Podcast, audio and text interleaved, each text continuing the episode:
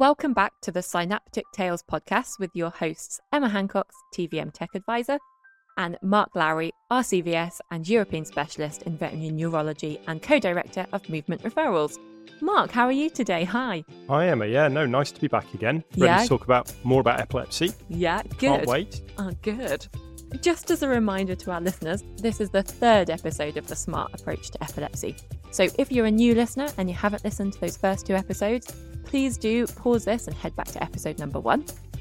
If you're a regular listener, and hopefully we've got a few of you by now, you'll hopefully remember that we introduce a smart approach to epilepsy. That's TVM's new guide for first opinion practitioners. Over the last two episodes, we've chatted about the importance of owner communication and what we need to measure in order to manage our epileptic patients. And it goes without saying that once we've established those measurements, it's obviously time to advise the owner on what we found. And in this episode, I'm really going to hand over to Mark, to be honest, because he's going to hopefully talk us through his key three areas to epilepsy treatment. So over to you, Mark. Yeah, thanks, Emma. Well, I should start again by saying that word treatment. I think that's a bad word. It should be banned because treatment to me implies a cure. And I think if you're wanting to cure a dog's seizures, you should give up right away. You know, I think it, it, we may get lucky. It might happen. I'm not going to say it never happens, but it shouldn't be our expectation. So both the owners and ourselves should be ready that curing seizures completely is, is very unlikely to happen. But when we look at seizure management, I suppose you can break it up into three key areas and we can focus on each in turn. So I sort of want to look at management of the seizures themselves, management of the potential underlying cause, and then the last one is management of the owner. sounds a bit Managing the owners. yeah, exactly. Managing the owners sounds a bit wrong, but but actually, the owners do need to know what's happening, and there's a really big discussion around what you do to help them through it, so they know what to expect, and hopefully, in turn, then really trust your word and know that we're doing the right thing. So we'll start with management of the seizures. Yeah, We're looking at various conventional medications, and as with any medication, we have to look to the cascade and think what are the drugs out there that we can use to manage seizures. There's this ACVIM pyramid of hierarchy that describes all the recommended anti epileptic treatments based on their effectiveness, their efficacy, and how they work, Yeah. and also the quality of evidence out there that helps you to know which one we should use. The best choices then are at the top of the pyramid, and then as you go to the bottom of the pyramid, there's the ones that maybe haven't quite got that established efficacy and are kind of alternative choices to add into the top of the pyramid medications. It sounds like a really useful tool because we all want to be like evidence based when it comes to our medication options, and trawling through the literature ourselves is really hard. Yeah, so it's a useful little tool. Now, when we go to this pyramid, I mean, before we start these medications, I think the other thing that an owner needs to be aware of, and this is again a figure that I think is quite a scary negative figure, is that up to 30% of dogs with idiopathic epilepsy may never achieve adequate control of their seizures Right. with these conventional medications. So that's pretty disappointing. And if you just put it down to like, you know, if you think of three three owners coming in to see you with with epileptic dogs, one of those three is going to be really quite disappointed, whatever you do. And so it's not it's not you that's the problem, you know, it's the dog's epilepsy that's Yeah. the problem. So never be worried about that. Now, looking at this this pyramid, at the top there, the, the, the main medication for me and the one that's licensed for use in epilepsy is phenobarbital. So I, I feel that's kind of a first line. I should bring in imepitoin here because that's also a medication that we can consider as first line medication. My feeling with it is it's it's very useful early on in epilepsy. Right. So if you've got dogs that aren't having frequent fits and the owners aren't too concerned yet, then I think imepitoin is a very reasonable choice. But as soon as the owners are approaching you with a concern, then I would go to phenobarbital and and skip the step where we, we try imepitoin. But then after that, that's when we can start to add in medications as we go along. And the thing about medicating dogs with seizures, it's there's an approach. Well, if we think about analgesia, analgesia in the veterinary world is about using lots of different medications at lowish doses Yeah. to Like a, achieve nice control of pain. like a multimodal type approach. Absolutely. And that's that's a fairly standard thing that we're all very familiar with as vets. Now with epilepsy it's quite different because what you want to do with epilepsy is you want to exploit each medication to its fullest potential first before adding in another medication. And so with phenobarbital, we'll do everything we've talked about in the previous podcast, where we get it up to the right dose, check the serum concentration's good, And when we're at that level, if seizures are still not controlled, what I'm doing is I'm adding in another medication. Yeah. I very rarely stop a medication. And the indications to stop an anti epileptic medication are only if you've got adverse effects from it. So yeah. I'll be adding in a second, potentially a third, who knows, a fourth medication to these dogs to get them under control. Now, the other factor, of course, is when we're giving all of these medications, we want to make sure the dog remains as normal as possible. And we've talked about that. I mean, I think of it like a scale where, on the one hand, you've got the side effects of the medication that you're giving. And on the other hand, you've got control of the seizures. And you really want to balance that scale. And that scale is going to be different with every dog you see. So you're going to have the dogs that maybe have very, very frequent fits. And so the owners will tolerate more side effects in order to control those seizures. You may have the dogs that seizure infrequently, but because the postictal signs are really objectionable, yeah, say an aggressive dog yeah, following a seizure, just one seizure every six weeks may be too much for that owner because Yeah. they're like the, the aggression they're seeing from their pet is really difficult to cope with. We've mentioned children in the family and things like that make it more of a concern. So actually, they may tolerate more adverse effects from the medication to try and really reduce seizures in that dog than, say, a dog that's seizuring once every six weeks but is otherwise completely happy afterwards and, and doing well. So that's my approach to managing the seizures and thinking about what we use and when we need to use it. Yeah.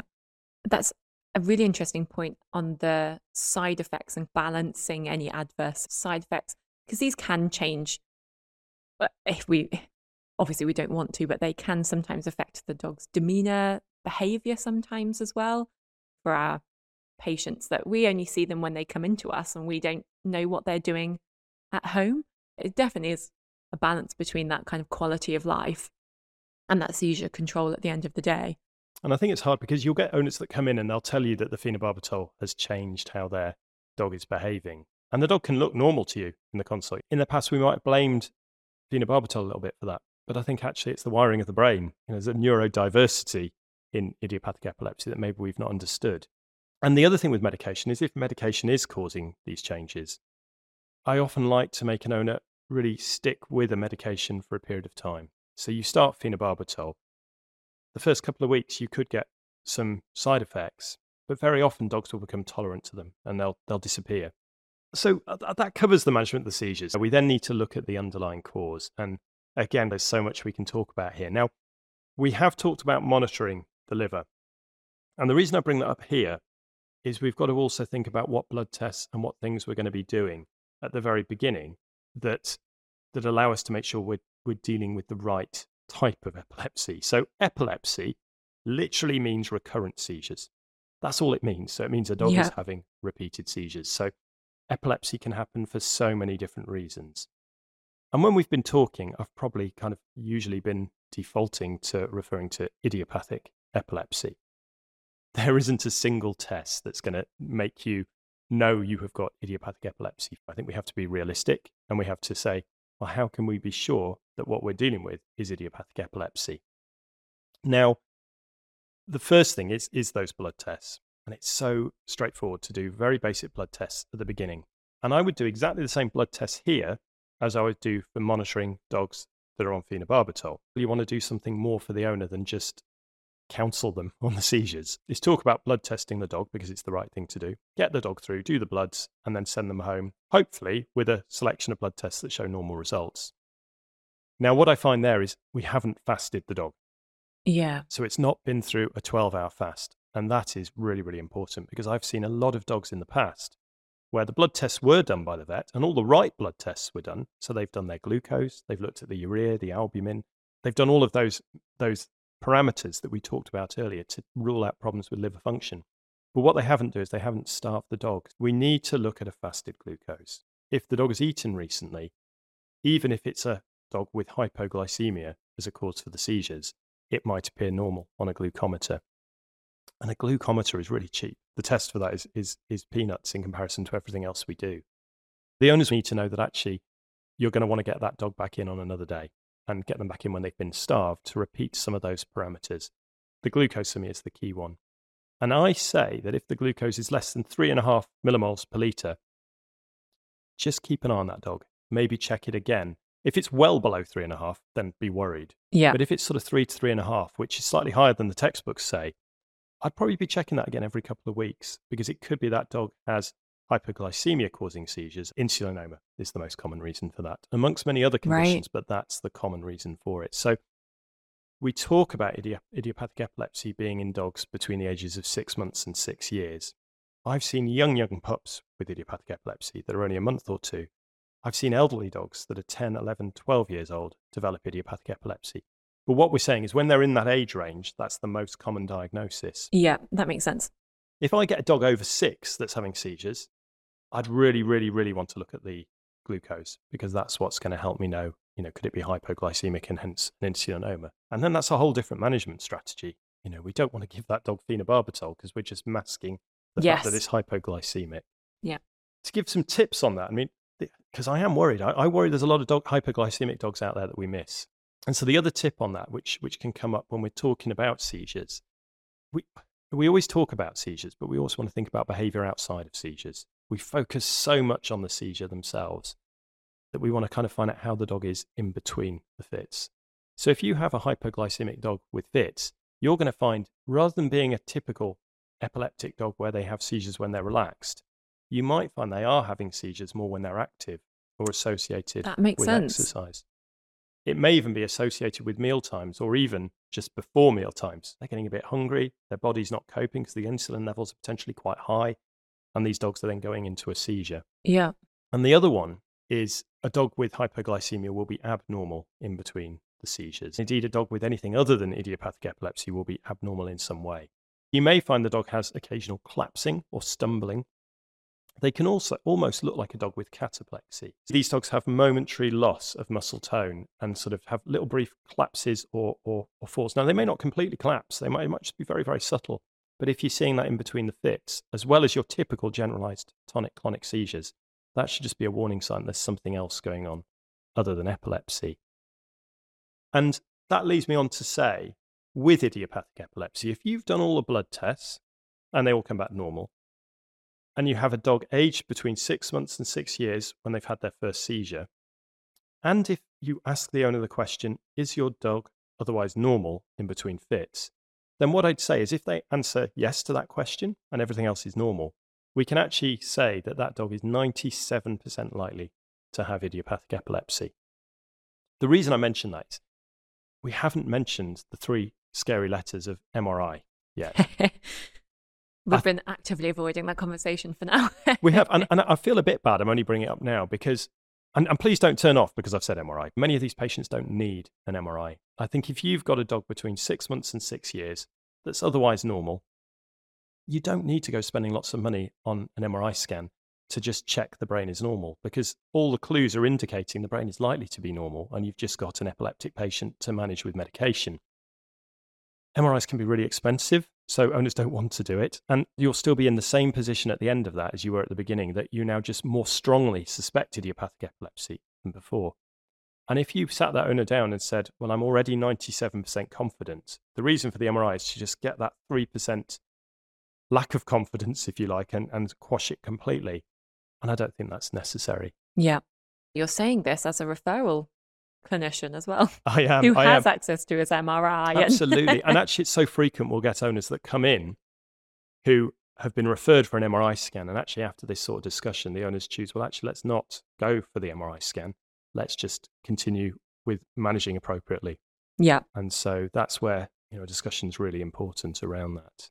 Yeah, that's actually really useful for kind of first opinion practitioners to hear as well, because that 97%, we all have those cases where they've come in with their first seizure, you've had a chat to the owner, you've taken some bloods, and then you get them back and they're normal. And it's now what?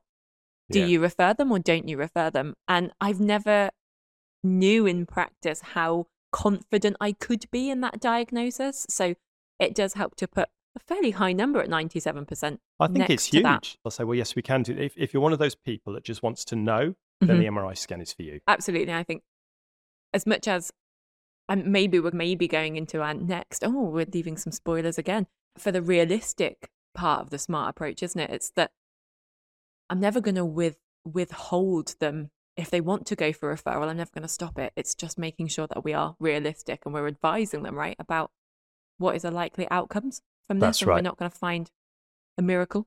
It's, it's never wrong to refer these dogs, never wrong. And I think owners always get a lot from it because we're fortunate enough in the referral setting to have a lot more time to sit down and speak to these owners because, I mean, we do, we charge more in terms of they have a much longer consult. So we charge more for that consult than in a first opinion setting.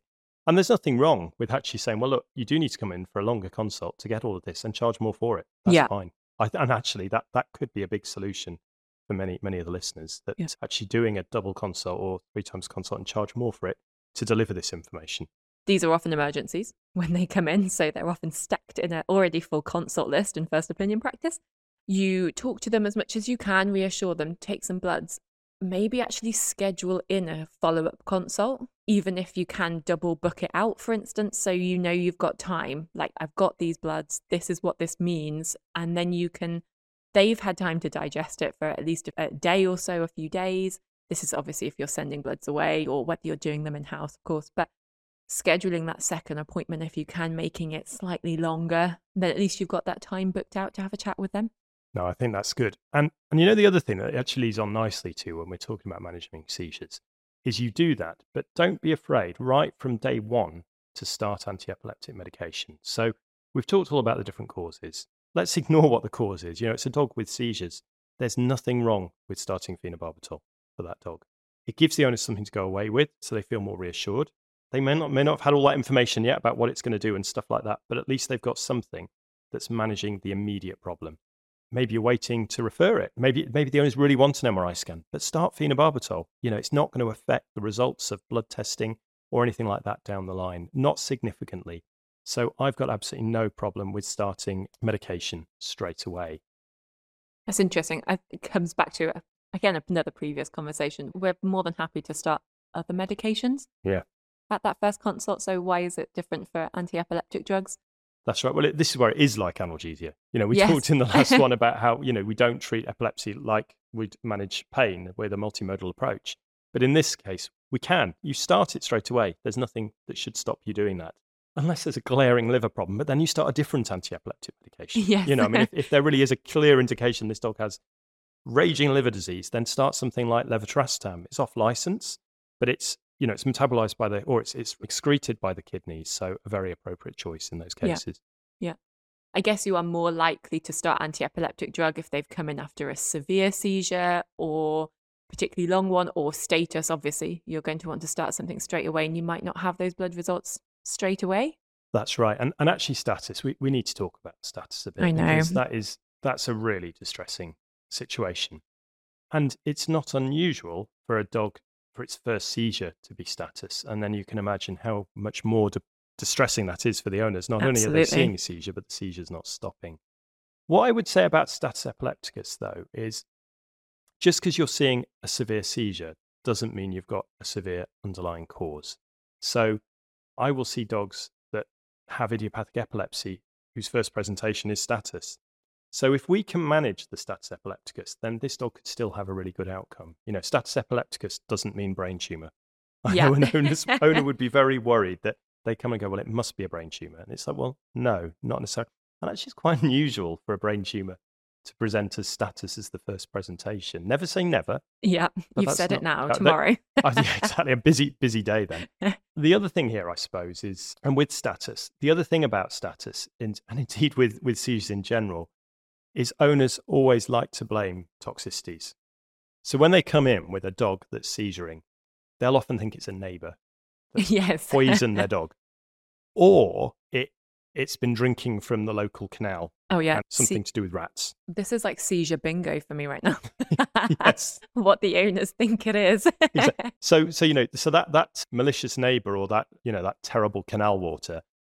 Yeah, all right. You you can't sit there at the time of the concert. It's definitely not that because who knows? You know, these things could could happen. Unlikely, but they could happen. What I would say about them is is when it's recurrent seizures, you can rule them out. So yes, if it's having status today and it's really bad, fine. But if it's having a few seizures every week for the next few weeks, that's a very dedicated toxicity criminal out there that really is getting to your dog very frequently to cause it. as soon as we remove that toxin, the seizures should stop.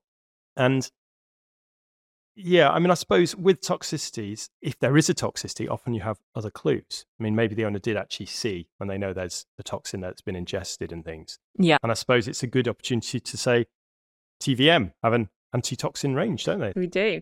So, yeah, thanks for the plug there, Mark.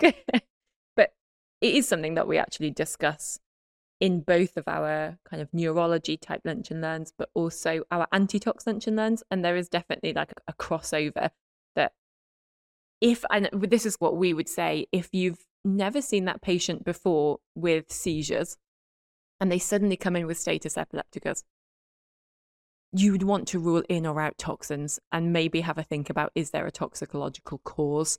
It was often preceded by other things. And I think that's something that if they do come in status, that still want that history because it may have been preceded by tremors, muscle like shivers, and things like that, that the owner hasn't thought about necessarily at the time. That is to say, then, if they come in with tremors, there could be a likelihood it's going to progress. So, yeah, that's probably my little spiel on toxins. no, and, and, and with status, with the management of that, I mean, it's a good time to bring up the fact it's another one where you need a team effort. Status is a pretty intimidating presentation for a vet to deal with, let alone the owners. So don't be afraid with status to, I mean, because when you present with this, again, this whole situation of a panic and you're having to try to function in a panicking scenario. So of course, the advice is not to panic, but you will. You will. It's inevitable because you. It will. It's hopefully something yeah. you don't come across too frequently. But my view with it is, yes, there's the diazepam. We can give that IV or rectally, depending on on the access. But you want to get like hopefully the people around you, other vets, other nurses in the practice to help place an IV. Things like taking the dog's temperature, get bloods for managing all of this. This is stuff that can all be going on, and you just need to delegate delegate what you need to do. But what it says in textbooks, it says give diazepam. I think you know it says anywhere between half to two mg per kg IV, and then wait five to ten minutes for the seizure to stop. Now, five to ten minutes. That's a long, a long time. time. and if it's status and it's not going to stop, it probably won't stop. So, what the textbook then says is it textbooks nowadays? It's probably like oh, well, it's probably app. like Google now or something. but it says give a second dose of injectable diazepam at a similar dose and wait five to 10 minutes. So if, you, if you're following this strictly, 20 minutes might have passed where the dog is still fitting. Yeah. I don't like doing that. And I'll be honest, my experience is diazepam isn't quite the drug there that will stop everything in that scenario. You may get lucky, but it isn't. So what, what you want to be doing is you want to be loading some medication. Now, if the dog's never had phenobarbital in its life, we can give IV phenobarbital at a loading dose. This is when doses get very boring on a podcast. but people love hmm. doses because well, if people are we... driving now, I'm going to have to ask them to pull over onto That's the hard true. shoulder, grab a pen. but no, the, the, the, loading dose is, I mean, we give 20 to 24 mg per kg as a loading dose. But that sounds we, massive. It is. And that's why we don't give it all at once. Okay. So we want to divide that up. And so we do it into like bite sized chunks of 4 mg per kg at a time. So you give a 4 mg per kg dose of phenobarbital IV. You're meant to wait five to 10 minutes. So loads of time has passed now and dog's still fitting. What I do is I give it. If the dog is still fitting when I finish giving it, I'll slowly give another dose. I'll keep going until either the seizure has stopped, which is hopefully what happened. Yeah. Or until I've reached that 24 mg per kg total. It's very possible the dog could still be fitting then. Now, I would say at that point, you just want to do what you're good at. And I think what vets do really, really well is anesthesia you're doing it daily. It's something that happens in the practice all of the time. And I think that's when you're in your kind of in your zone where you function best. There's nothing wrong with anesthetizing that dog then, because with generalized tonic clonic seizures in status, anesthesia will fix it. Only temporarily, but it will fix it and it gives you thinking time. Yeah. And this is where I go right back to the beginning when that dog first presents. Because if you know all of this, great. You can keep it in your head and you can do it in the steps I've described. But if a dog presents in status, actually one of the easiest things to do right from the beginning is anesthetize the dog, because then it stops fitting. It allows you to find notes, look in books, look up doses, and get everyone on board to get that dog managed. And there's nothing wrong with doing that. And then hopefully you'll be giving that dog the best care without everyone panicking around you. That's really good advice. So I quite like that with status, but it, it's just meant I've gone completely off beast again. No, but we've gone into really good information. I, I feel like I would never have thought to go straight to anesthesia, but you're right. It's going to stop that seizure activity. It's going to buy us some time. I just wonder how do you then stop?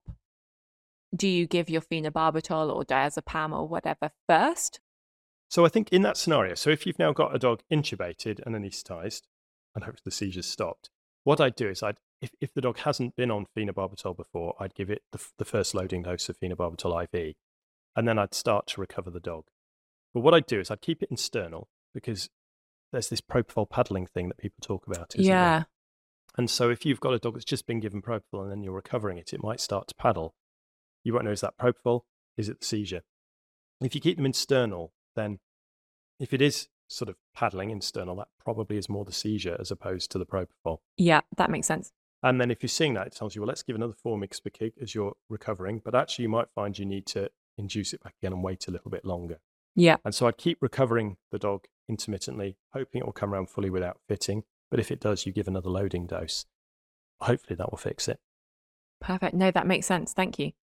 Yeah, I feel like we have gone a little bit off piece. We were talking about management of the seizures, management of the underlying cause, and because then we went on to toxicities and status and things like that. I think we went a little bit off course. But I think your last thing you wanted to talk about, correct me if I'm wrong, is management of the owner.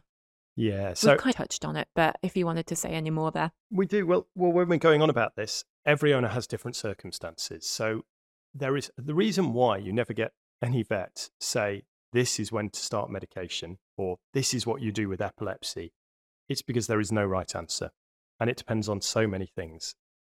One owner will want a very different strategy to another owner. So you do need to kind of sit down with the owners, find out their concerns. That may sound silly because you'll say, well, of course it's the seizures, but it isn't always. It yeah. could be the postictal phase is their yeah. concern. And so what you'd have to say is, well, there's no way because I'll have owners that approach me and say, we don't mind the fits at all. They're fine. They're infrequent. They're not a problem. But it's how my dog is in that postictal phase, and the aggression is the common one that comes up. But we can't give medication to stop postictal phases without we have to stop the fit. So it comes back to the same thing, but the owner would need to understand that. And they might even ask for something to administer during the fit that will make the postictal stage go away. And it's like, no, that, that the horse has already bolted then. You know, yeah. The fit started, we know what's to come. So you have to talk through strategies to try and reduce the risk with an aggressive dog in that temporary postictal period. But by doing that and speaking to the owner and actually listening to the owner, it might seem really obvious, but it just engages the owner much more with you and it allows a much more collaborative environment in which you can actually get on top of the dog's epilepsy one way or another. And that doesn't mean you'll necessarily be successful in your own. So you might think, well, actually, you know, the seizures still don't feel well controlled, but the owner can feel better managed and that's what's important that they know that you are doing everything you can. You might not be the super vet that you need to be to fix it, but none of us are. Yeah. No one, no one has those skills. You know, we're not God. We're just trying to get things managed as best we can. So by doing that, hopefully it allows an owner to understand that we are doing our best. It may not be the cure that they want, but it's the best we can do. And hopefully everyone's on board. Great. Thanks, Mark. That's a really useful summary. I think splitting it down into those three stages. So management of seizures management of that underlying cause and then not forgetting to manage the owners and their expectations is really useful. And i think sometimes we can forget as first first opinion clinicians as well and that for us as much as it's uncommon it's not as uncommon for our owners and for them it's completely new information. So no that was really useful. But unfortunately i think that's all we've got time for really on this podcast. So just a plug, please tune in next time where we'll be discussing and moving on to the fourth installment of the SMART approach, which is to be realistic. It is maybe, as you've picked up, we are always talking about the owners and being realistic with them, but just a little cliffhanger. Hopefully, we're going to talk about some of the other perhaps non medicinal therapeutic options, where they might fit, how to be realistic with those as well. So, do tune in for that next episode. Thanks again, Mark. Thanks, Emma. Bye bye. See you soon. Bye.